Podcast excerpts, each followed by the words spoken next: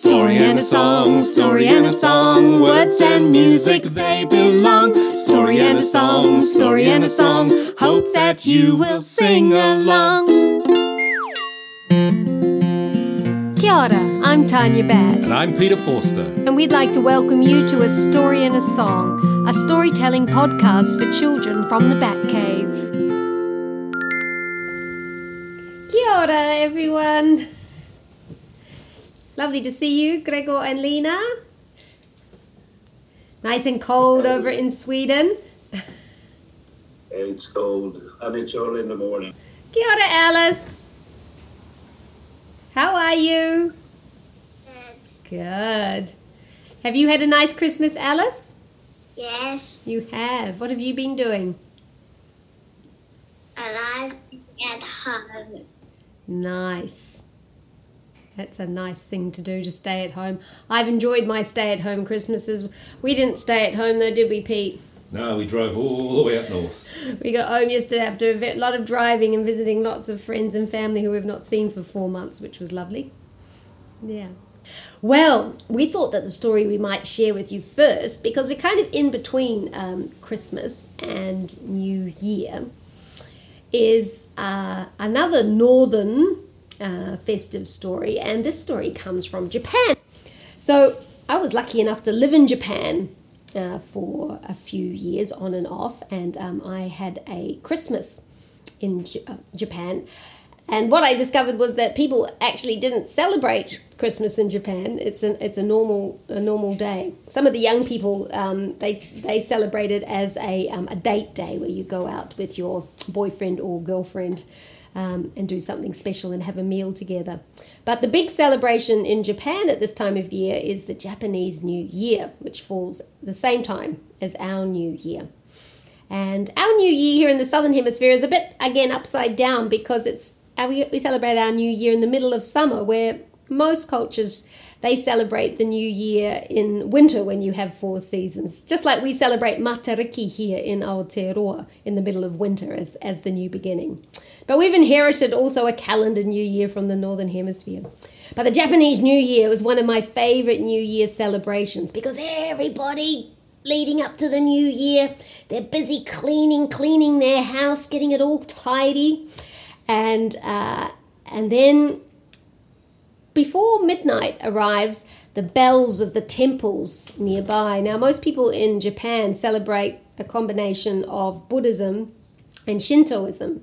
So there's the Buddhist temples and then there's the Shinto shrines. And the, the bells start ringing in all the, t- the temples, the Buddhist temples. It's, a, it's beautiful because where I was, it was snowing and you could hear the bells of these temples echoing out over the countryside with the white snow. And uh, and everybody gets up and they go out uh, to a um, a bit like people go to a church service at Christmas if you're uh, if you have practiced the Christian faith. So people go to the temples um, for a Buddhist celebration, and then they all go down to the Shinto shrines and they take all the amulets. Uh, for good luck and to do with the previous year, and there's a big bonfire there, and everybody throws them onto the bonfire, and they there's snacks and there's hot sake to drink and uh, and then over the next couple of days, everybody makes a pilgrimage to their nearest temple um, to for fortune um, reading and for dancing and celebrations and to pay their respects to their ancestors. So I think it's a very beautiful New Year tradition. So this is one of my favorite Japanese stories. And before I even lived in Japan, I knew about this story about the Jizo. So maybe it will help if I tell you a little bit about Jizo before I start the story. So the Jizo, if you ever go to Japan, and especially out in the countryside, but you see them in the city as well, are um, stone figures. Sometimes um, they're carved so you can see their faces, but um, sometimes they're just actually actual stones as well. And um, you find them on the sides of roads and um, often nearby cemeteries. They're like a patron saint for travelers and for women, especially women around um, for children and for childbirth. So people often go and they make offerings to the Jizo. Um, and people knit them beautiful little red caps and little bibs to wear as well. Um, and last time I was in Japan, I actually I, I found a jizo that didn't have a hat, and because I knew the story, I took off my red hat and I gave it to the jizo because knowing the story that I'm about to share with you, I thought that's the only thing I could really do. So here it is. It's called Hats for the Jizo, and it's a traditional Japanese New Year tale.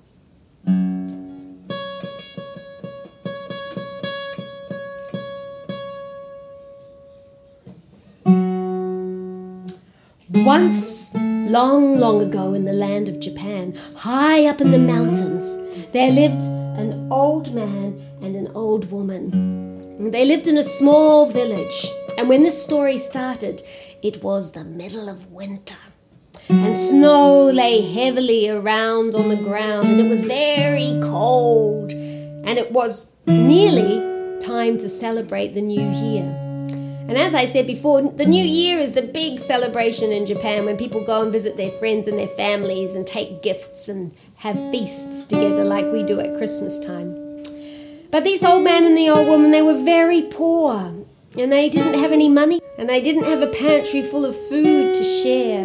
And they were sitting by the fire wondering how their new year would be. When the old woman she said, "Old man, I have an idea." And she went into the cupboard and she took out a piece of cloth. Now she had woven that cloth herself. She said, Old man, tomorrow you shall take this cloth down to the marketplace and sell it, and then we will have money to buy food and gifts to share with our friends and our family.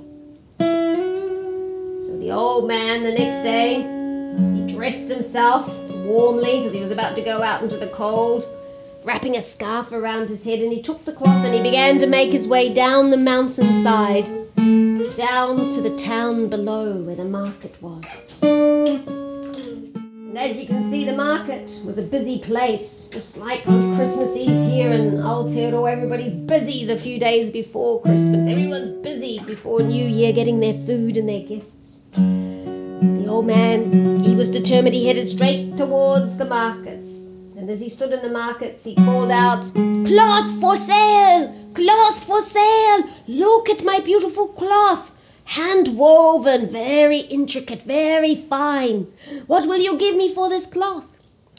But everyone was very busy. And they hurried past, and nobody even stopped to look at the beautiful cloth that the old man's wife had made. And the hours passed, and the market began to empty out, and the old man hadn't sold the cloth, which meant he had no money to buy food and gifts. And you can imagine how he was feeling, knowing that he was going to have to go home empty handed. He was filled with sadness. And he, you know, it's like sometimes when you're sad, you look down at the ground instead of looking up at the world and what might be coming your way. And so, as he was making his way out of the marketplace back to the path that would lead him to his village, watching where he was going, he ran smash bang into another traveller, and the two of them fell to the ground. The old man sat up and he dusted himself off. No damage done, just pride hurt. And the other man said, Oh, I'm sorry, I'm sorry, old man. I am so sorry. Please let me help you. Oh, no, no, I am sorry. I, I wasn't watching where I was going. I, it was my fault. Oh, you all right, old man? Oh, yes, no, I am fine. Uh, but you look, you look very sad. Oh, yeah, it's nothing to do with the fall. It's just all day I have been in the market trying to sell this cloth so that we might have some money to buy food and gifts for the new year, but nobody was interested in my cloth. said the other man. Ah, you know, I've been trying to sell these five straw hats all day. Nobody wants straw hats in the middle of winter, I tell you. uh, I, I have an idea, old man. Why don't we swap? I, I'll give you these five hats for the cloth, and then I will have some cloth to take home to my family, something new, and you will have five straw hats to take home to yours. Well, it seemed like a good enough idea, so the two of them exchanged gifts and they wished each other a happy new year. And the old man continued out of the town, along the path, and back up into the mountains. But as he began to walk, the snow began to fall again. And it started to grow heavier and heavier until the world was white in front of him and he could no longer see the path. He was lost. And then, straining through the white haze, he made out the shape of five, six people in the fields. Oh, maybe they will be able to help me find my way back onto the path, said the old man. Hey, hey, you wait, wait, wait one minute. The old man, he began to stumble in the snow towards the six figures, but as he drew closer, he saw that they weren't people, they were six statues. They were the statues of the Jizos standing there in the middle of the field. The old man looked at the Jizos and said, Oh, oh, what a silly old man I am. I thought you were people, but it is you here, Jizos. Always here, rain or snow or sun or shine. but look, oh, no one has made you any hats. Oh, your heads are bare, and no one has bought you any gifts. Oh, this is not good.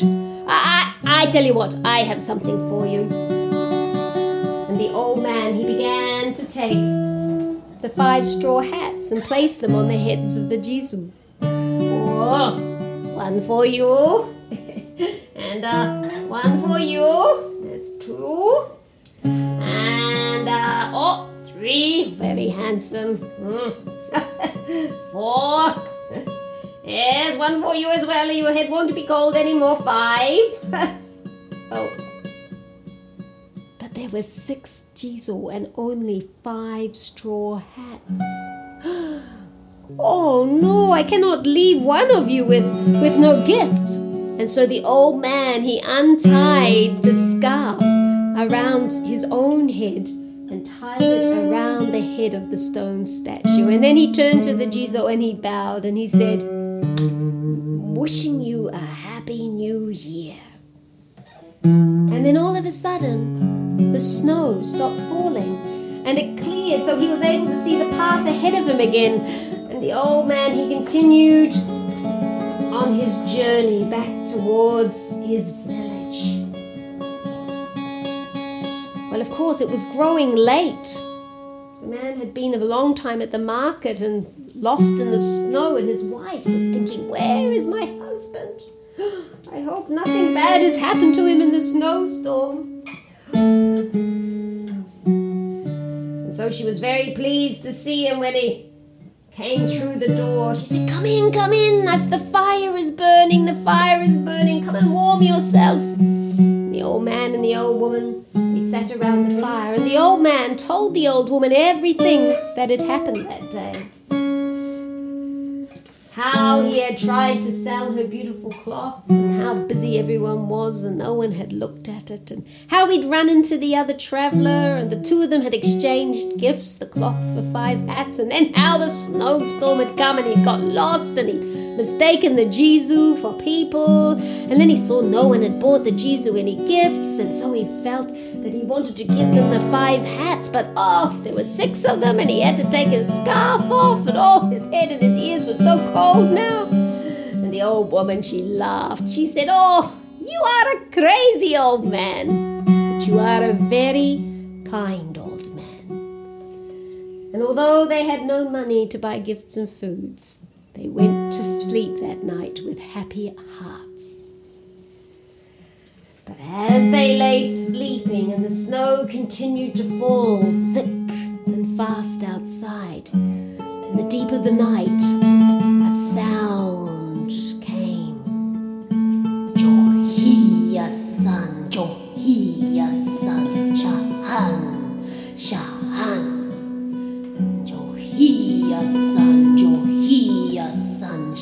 Shahan, Shahan. Was the sound of voices chanting, and they grew closer and closer to the house. And the old man and the old woman woke up, and the old woman she sat up in her bed. She said, "Oh man, do you hear those voices?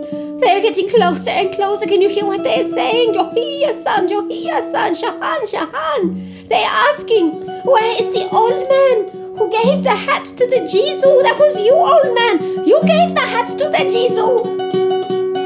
Two of them, terrified, sat there, holding on to one another, not daring to move, when all of a sudden there came a great bang on their front door. And then it all grew very quiet.